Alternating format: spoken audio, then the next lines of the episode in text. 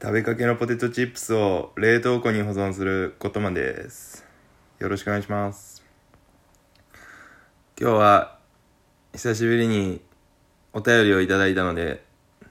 読まさせていただきたいと思います。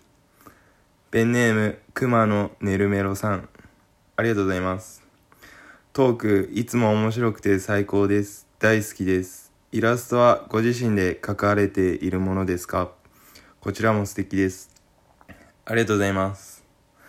そうですね、僕はこれ自分で描いた絵を載せてます。これからも頑張りますのでよろしくお願いします。それでは今日のテーマは小さな怪物です。この話は最近の話なんですけど、僕はその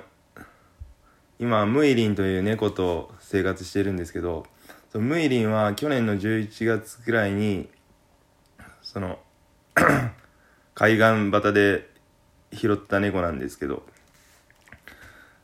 でムイリンは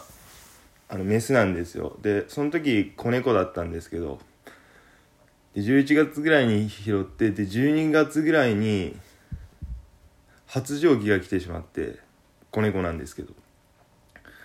でギャーギャー泣くんですね。で猫の発情期っていうのは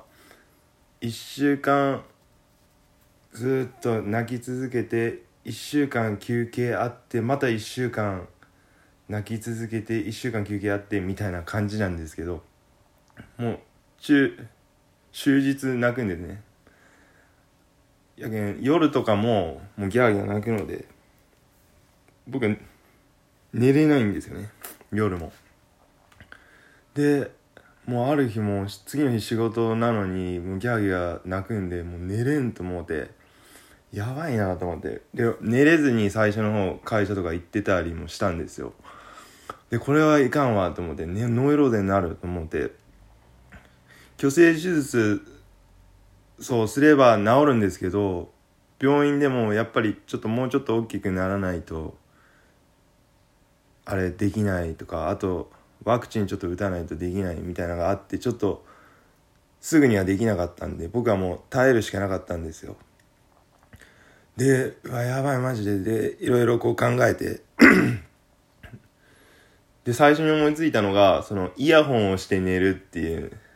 のを思いついたんですよ。普通に僕の部屋は ワンケー なんですけど、でイヤホンをしてこう寝てたんですけど、少しは軽減されるんですけど、やっぱ寝返りとか打ったりしたらイヤホン硬いのでいてててって感じで寝れないんですよね、また。でこれはいかんと思って、で、まあ、次に思いついたのが耳栓ですね。ひゃく均にあるんですけど耳栓して寝るっていう。そしたらだいぶ違うくて、少しずつ寝れるようにはなるけど、やっぱうるさいんですよね。その多分同じ空間で寝るっていうのがもうできないぐらいうるさくて、声が。で日に日に大きくなっていくんですよ、声も体も少しずつ大きくなっていくんですけど、でこれはいかんと思って、でワン僕の部屋は ワンケー で、玄関開けて細い廊下に台所が右側にあって、その先にドアがあって ワンケー のルームなんですよ。なんで僕はもうムイリンにそのリビングは